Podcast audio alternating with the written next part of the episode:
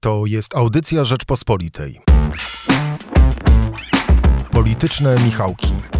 Zapraszają Michał Szułdrzyński i Michał Kolanko.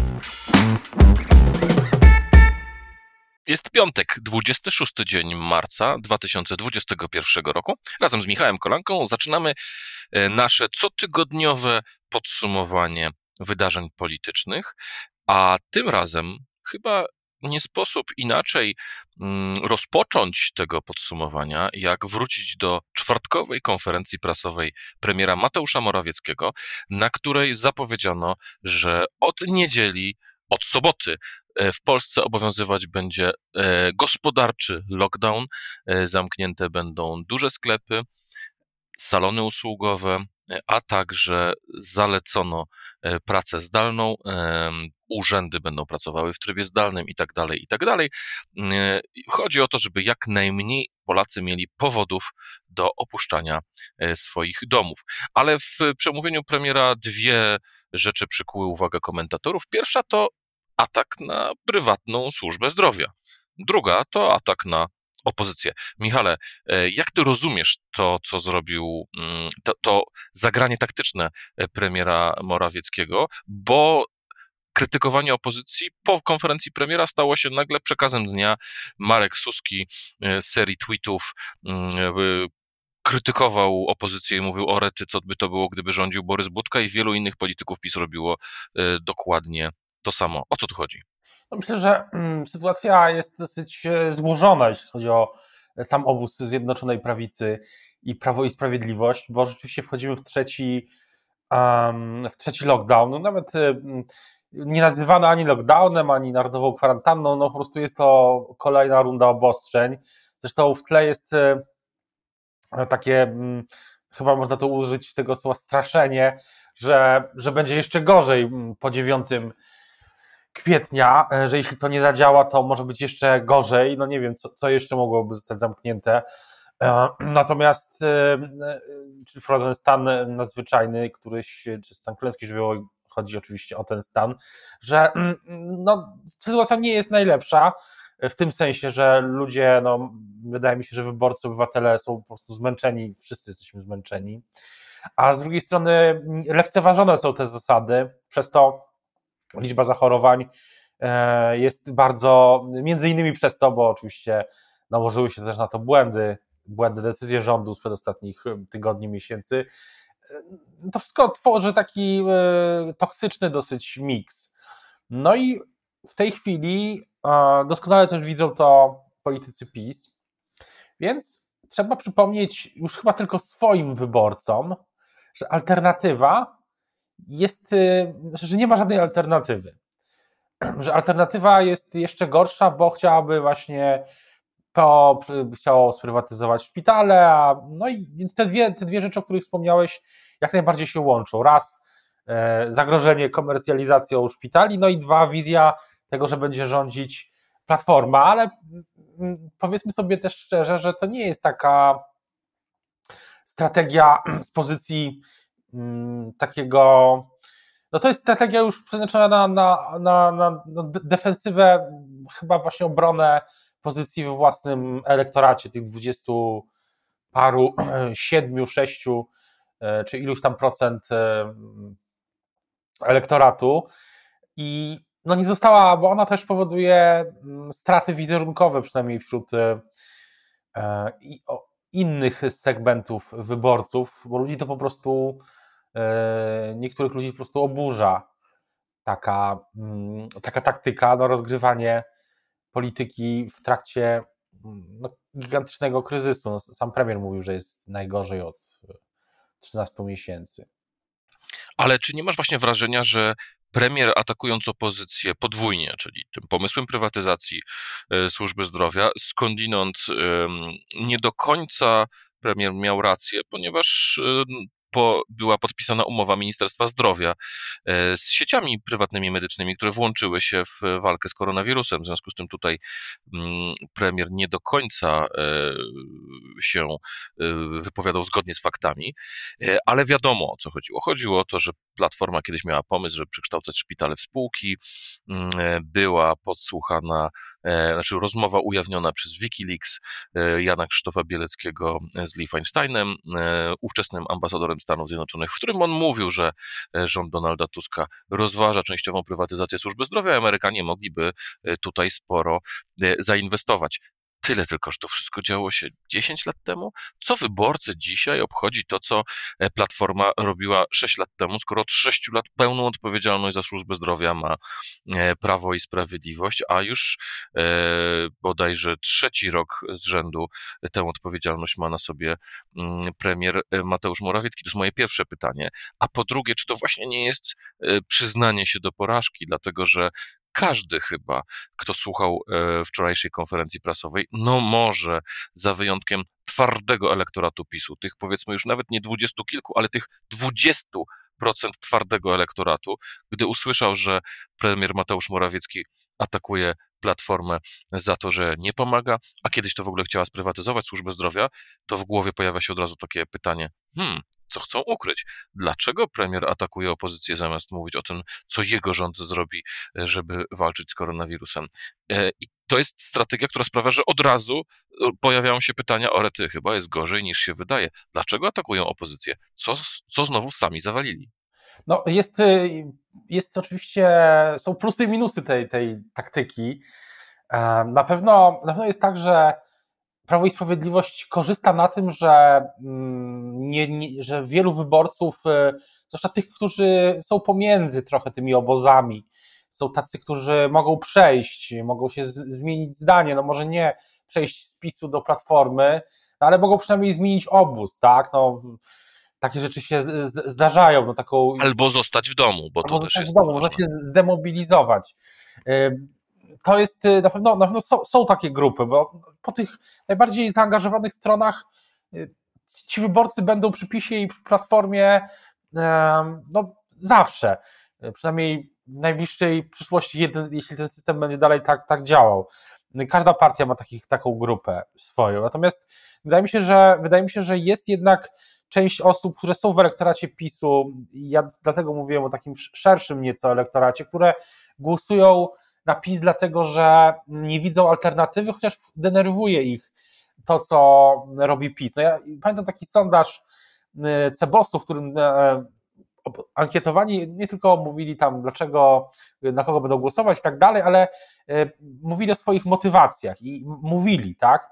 I jest na przykład tak, że 30% wyborców PiSu głosuje na PiS ponieważ dobrze rządzą, poprawili sytuację gospodarczą, dobry gospodarz, nie ma bezrobocia, najniższa płaca krajowa rośnie, jestem zadowolona z rządu. To jest e, cytaty z wypowiedzi ludzi w badaniu CEBOS. Dlaczego 30% tak mówi?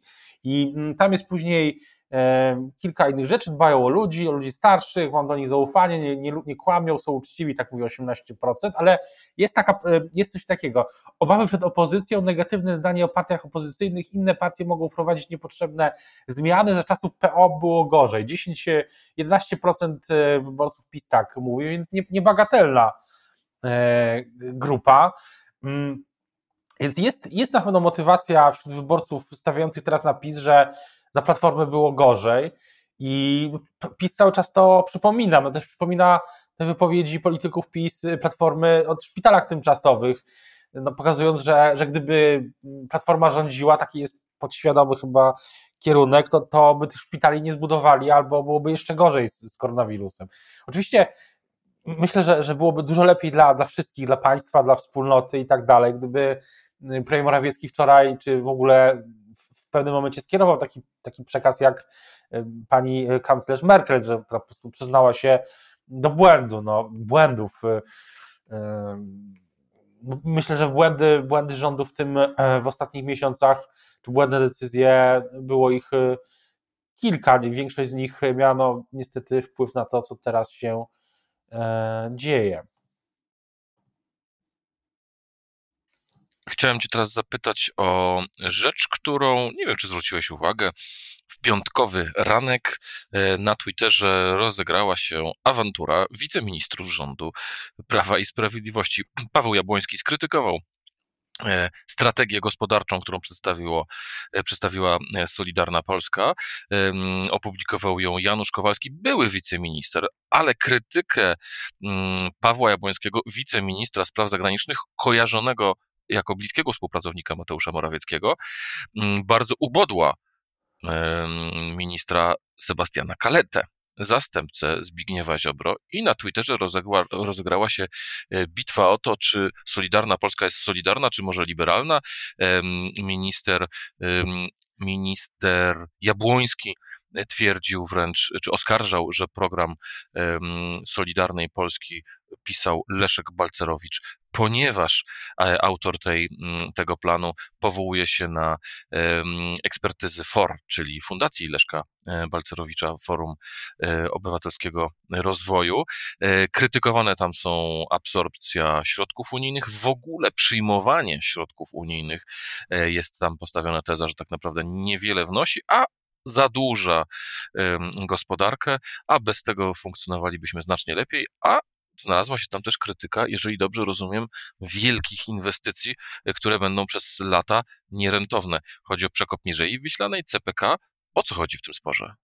No właśnie, ja e, oczywiście śledziłem ten spór i przyjmuję go, przepraszam, że tak to powiem, z ogromnym zadowoleniem, bo ma materiały do mojej książki, która się cały czas powstaje o polityce, o Twitterze, o mediach społecznościowych, no one zbierają się, zbierają się same. Ja, wystarczy, że rzeczywiście włączę telefon albo TweetDecka i już to mam.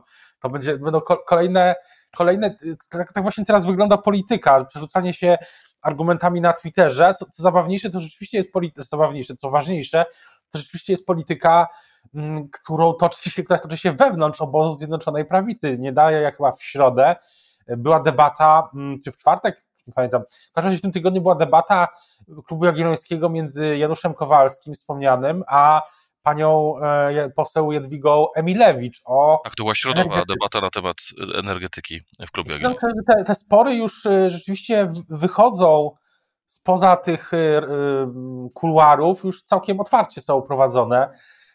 I, I, szczerze mówiąc, wydaje się, że przy każdym posiedzeniu Sejmu, teraz Sejm jest dosyć rzadko, co też chyba wiele, wiele mówi. Y, będą w, każdym posiedzeniu Sejmu, nie wiadomo nigdy kiedy kto z czym, mówiąc kolokwialnie, wyskoczy.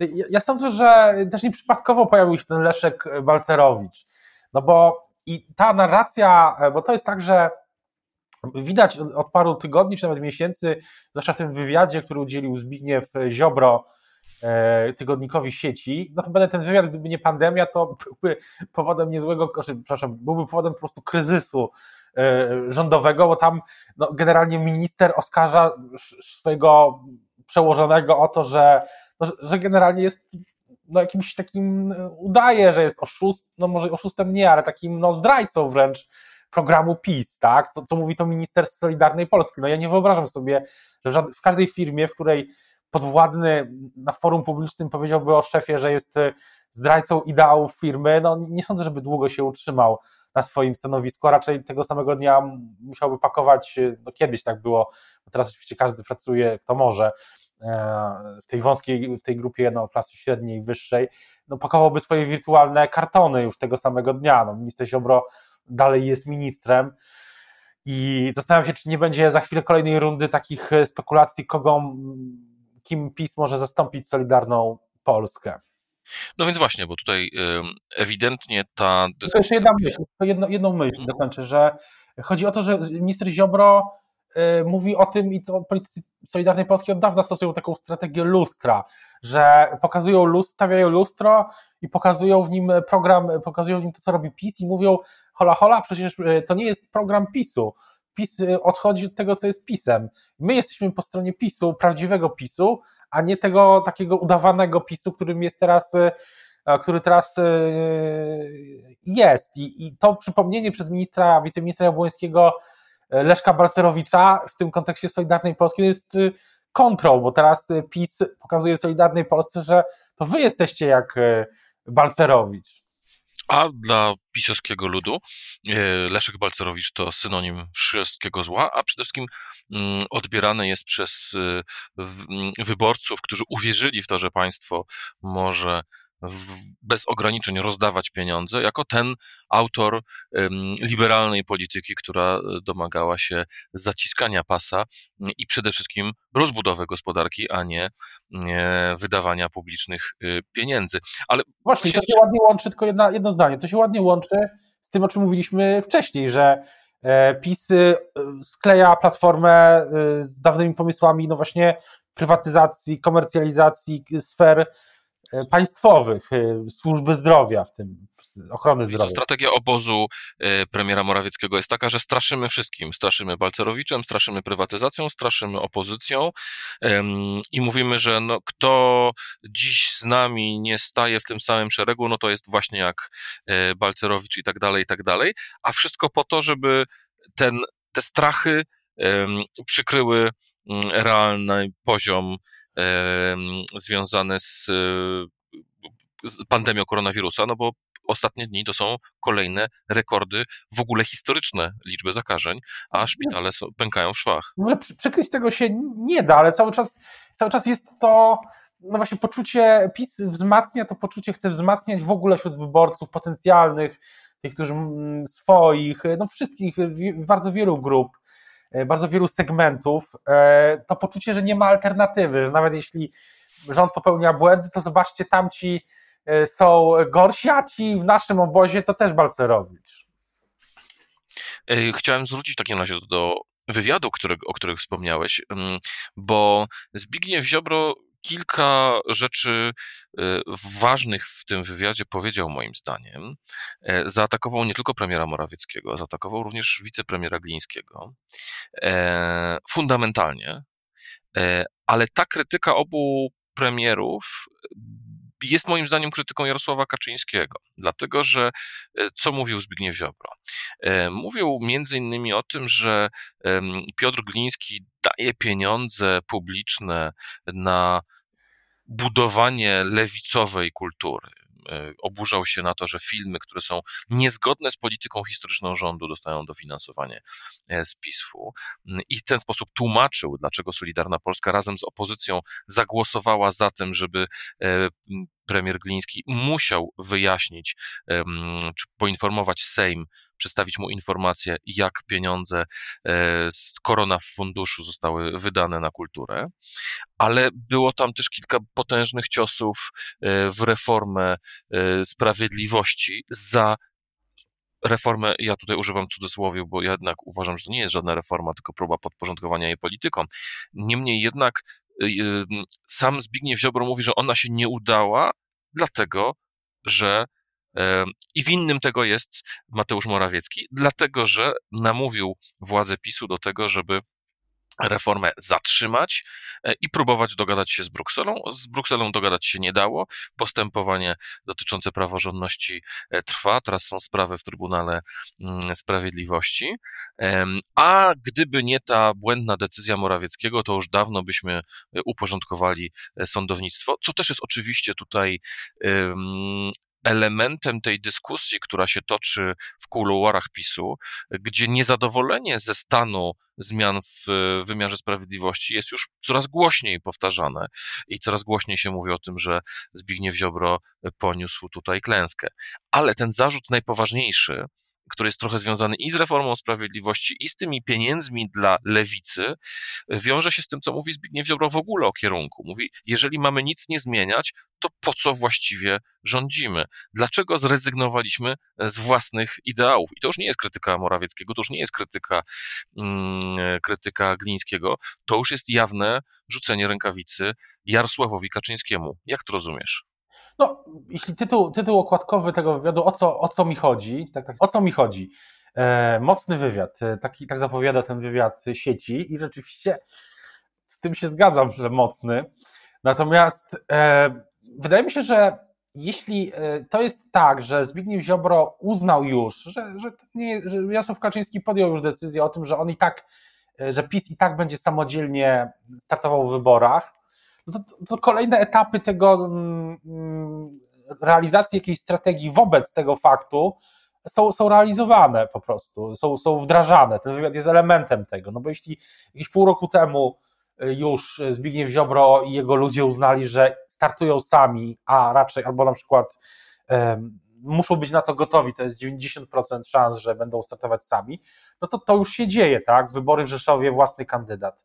E, odróżnianie się od PiSu, to jest kluczowe słowo, odróżnianie się właśnie, e, przedstawianie tego lustra e, w polityce energetycznej i takie podkreślanie, że ceny energii będą tak wysokie, że przez to PiS tak w kuluarach generalnie ten argument pada, ale nie tylko, no, że PiS przez to przegra wybory, bo wysokie ceny energii dotkną najbardziej tych, którzy zarabiają najmniej i tego nie będzie można skompensować i przez to dotkną to, dotknie to najbardziej wyborców PiSu. I, i tak dalej, i, i tak dalej. Właśnie wątek rzeszowski też jest e, tutaj e, ważny. Też budowanie takiej legendy, jeśli chodzi właśnie o te zmiany w sądownictwie, no bo e, wygodnie jest bardzo zrzucić wszystko na Morawieckiego i Brukselę. Więc wydaje się, że, że Zbigniew Ziobro jest konsekwentny. Też w Rzeczpospolitej kilka miesięcy temu chyba to było tak, Jackowi Nizinkiewiczowi powiedział, że, że trwa walka o duszę Pols, Polaków, Polski. I no on, on, chce ją, on, chce ją, on chce ją prowadzić, a nie, nie zgadza się z tym, że może ją prowadzić tylko Jarosław Kaczyński, który generalnie chyba też by tak powiedział.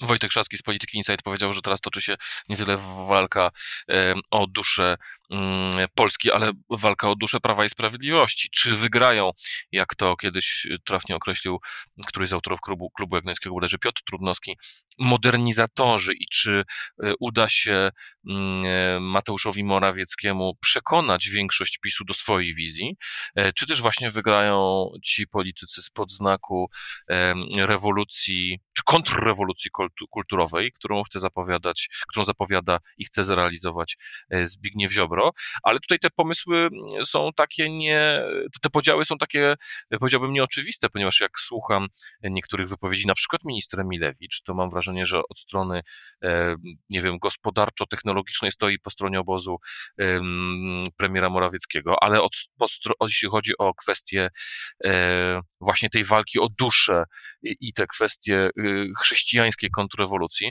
blisko jej do Zbigniewa Ziobry.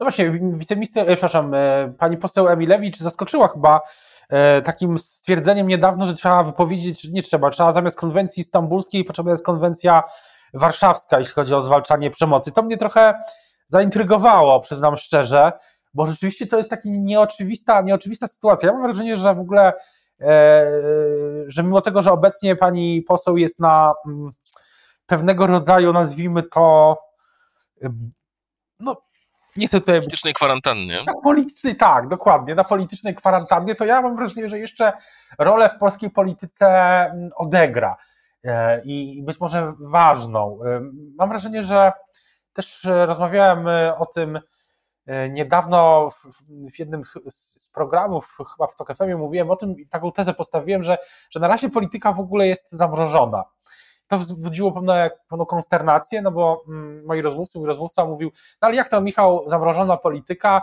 jak tyle się dzieje, no choćby pani poseł Pawłowska przechodzi, ogłaszając to y, y, z pewnym takim no, przytupem, e, ogłaszając to, y, przechodzi z, z, z lewicy do porozumienia. A ja powiedziałem tak, że dla wyborcy, dlatego spoza tej naszej e, bańki, mm, niewiele się, niewiele się jednak w postrzeganiu polityki nastąpiło pewne zamrożenie przez tą pandemię. Ja się cały czas zastanawiam, co, się z niej wyłoni. E, minister Dworczyk e, deklaruje, że w trzecim kwartale już mniej więcej wszyscy Polacy będą zaszczepieni, więc ta fala, którą e, tak tragicznie Polska przechodzi, przechodzimy, może być ostatnią, tak wielką przynajmniej. No i co, co się z niej wyłoni? Jak, jak na to wszystko po raz kolejny spojrzą wyborcy? Też i na Zbigniewa Ziobrę, i na Mateusza Morawieckiego, i na Daniela Obajtka, i na opozycję, i na Szymona Hołownię, i na Borysa Budkę, i na ten nowy ład, który no, w najbliższym czasie nie zostanie zaprezentowany, no ale w kwietniu, jak słyszałem, będzie, najpóźniej będzie też kongres PiS. Z tego, co też słyszałem, Jarosław Kaczyński bardzo do tego, e, bardzo chce, żeby ten kongres się szybko e, e, odbył, bo no, w każdej partii może być taki kontestator się znaleźć, a Jarosław Kaczyński no, musi zostać wybrany ponownie.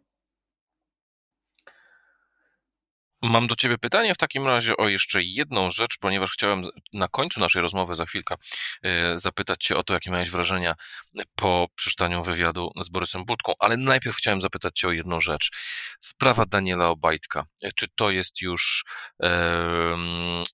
rzecz, która jeszcze będzie PiSowi e, ciążyć dalej? Czy to już jest koniec tej e, afery w sensie nie prawnym, tylko w sensie wydarzenia politycznego, e, jak, czy to jest jakaś jej wersja schyłkowa, bo jednak wciąż mam wrażenie, że e, gdy się słyszy gdzieś w komunikacji miejskiej albo w kolejce, jak ludzie rozmawiają z kimś przez telefon z rodziny, to ta sprawa mm, Daniela Obajtka bardzo rezonuje, mimo że już nie jest tematem codziennych konferencji prasowych opozycji.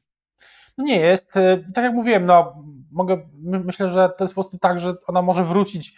Ona na pewno przez wyborców, część wyborców została zapamiętana i może wrócić w chwili, gdy ta polityka stanie się bliższa temu, co znaliśmy sprzed, y, sprzed roku. Nie będzie wypełniona mm, dyskusjami o tych y, no, obostrzeniach i, i nie tylko. No, mam wrażenie, że w tym tygodniu jednak doszło do pewnego pewnych zmian, może nie przełamania, ale pewnego, pewnych zmian, bo jednak z tych informacji, no, z tych tekstów, które powstały, też tekstów naszych kolegów, tekstów też redaktora Stankiewicza, którego, który, który został opublikowany kilka dni temu, no tekst, który powstał też po tym, jak Daniel Obajtek zdecydował się na to, żeby ujawnić dziennikarzom dokumentację, dokumenty dotyczące majątku. I to myślę była decyzja, która troszeczkę y, zmieniła kurs y, tej, tej, tej całej sprawy i trochę rozładowała w jakimś sensie te, te emocje. Bo to, co jest, y, to że, napis, to, że to byli dziennikarze, o których, których rzetelności, profesjonalizm nie mamy żadnych wątpliwości, tak jak właśnie redaktor Stankiewicz czy inni, no to którzy wielokrotnie ujawniali też wcześniej sprawy bardzo niewygodne dla obozu rządzącego, no to, to, to sprawia, że, że, że, ta sprawa no, zmieniła trochę kurs. Czy on, może oczywiście wrócić, mogą być nowe fakty, ale czy w tym lockdownie świątecznym też e, wróci z taką mocą? No nie wiem, no musiałoby to być naprawdę coś, e, coś mocnego i że wszystko się da, e, niczego nie jestem w stanie już wykluczyć. Ja od wielu miesięcy i w zasadzie lat już mam taką takie podejście do polityki, że no, nie, nie jestem, e, nic mnie nie zaskakuje i ostatnio też e, też, e, też na przykład, chociaż powiem szczerze, że tak poseł pani, transfer pani poseł Pawłowskiej do pana, do porozumienia Jarosława Gowina, no jednak trochę, nawet mnie, no jednak trochę zaskoczył. Niektórzy mówią, że to pokazuje, jak mało ideowa jest polska scena polityczna, skoro można przejść z partii Roberta Biedronia do Jarosława Gowina. E, na końcu, Michał, pytanie, jakim Twoim zdaniem, w jakiej kondycji jest e, Platforma Obywatelska? Mm, w zeszły weekend ukazał się wywiad w mm, dużym formacie, e, czy w magazynie świątecznym z Borysem Budką, który pokazał rzecz jak na polityka niezwykle rzadką, czyli szczerość i opowiadał o tym, jak nic opozycji się nie udaje, że przecież wszyscy od niej czegoś chcą. Mm, rzuciliśmy hasło, że trzeba zbudować ruch Trzaskowskiego w emocjach, no i teraz mamy z tym kłopot.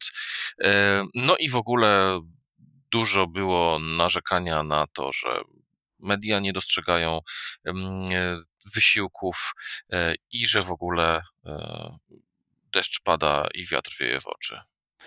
Ja, ja uważam, że ten, e, że ten wywiad e, rzeczywiście pokazał to, pokazał szczerze. Bardzo rzadko się taka szczerość zdarza. On w, w tej bańce polityczno-twitterowej, medialnej rzeczywiście rezonował bardzo negatywnie wobec Borysa Budki.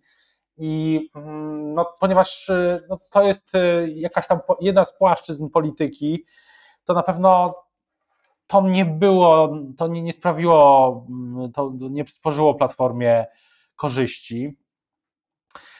Natomiast na pewno wobec ruchu Trzaskowskiego zbudowano w ubiegłym roku, zbudowało, zbudowały się, powstały ogromne oczekiwania. Oczekiwania, których Rafał Trzaskowski nie był w stanie sprostać. Z jednej prostej przyczyny, e, że nie można mieć dwóch prac na pełny etat będąc, mając jeden etat. Nie można być i prezydentem Warszawy, i liderem ogólnokrajowego ruchu społeczno-politycznego. Tak po prostu e, może Elon, Elon Musk jest w stanie mieć e, Tesla, SpaceX i inne firmy i nadzorować to wszystko naraz, ale no, jest Elonem Muskiem i też nie jest politykiem. E, więc nie jest, to jest przypadek chyba szczególny. Rafał Trzaskowski Elonem Muskiem nie jest, musi codziennie zajmować się, teraz jest, jak rozumiem, w szpitalu, życzymy zdrowia, musi codziennie zajmować się Warszawą. To jest ogromne miasto z ogromnymi wyzwaniami. Te oczekiwania, które były po lipcowej kampanii, moim zdaniem nie mogły zostać spełnione i musiały prowadzić do pewnego rozczarowania. I czy oczywiście powinien to zrobić sam Rafał Trzaskowski, czy to powinno się stać tak, jak się stało? Stało się, prawda została powiedziana. Nie, ma teraz moim zdaniem szans na to, żeby większy, żeby ten ruch się przekształcił w coś więcej niż taka szkieletowa organizacja samorządowa.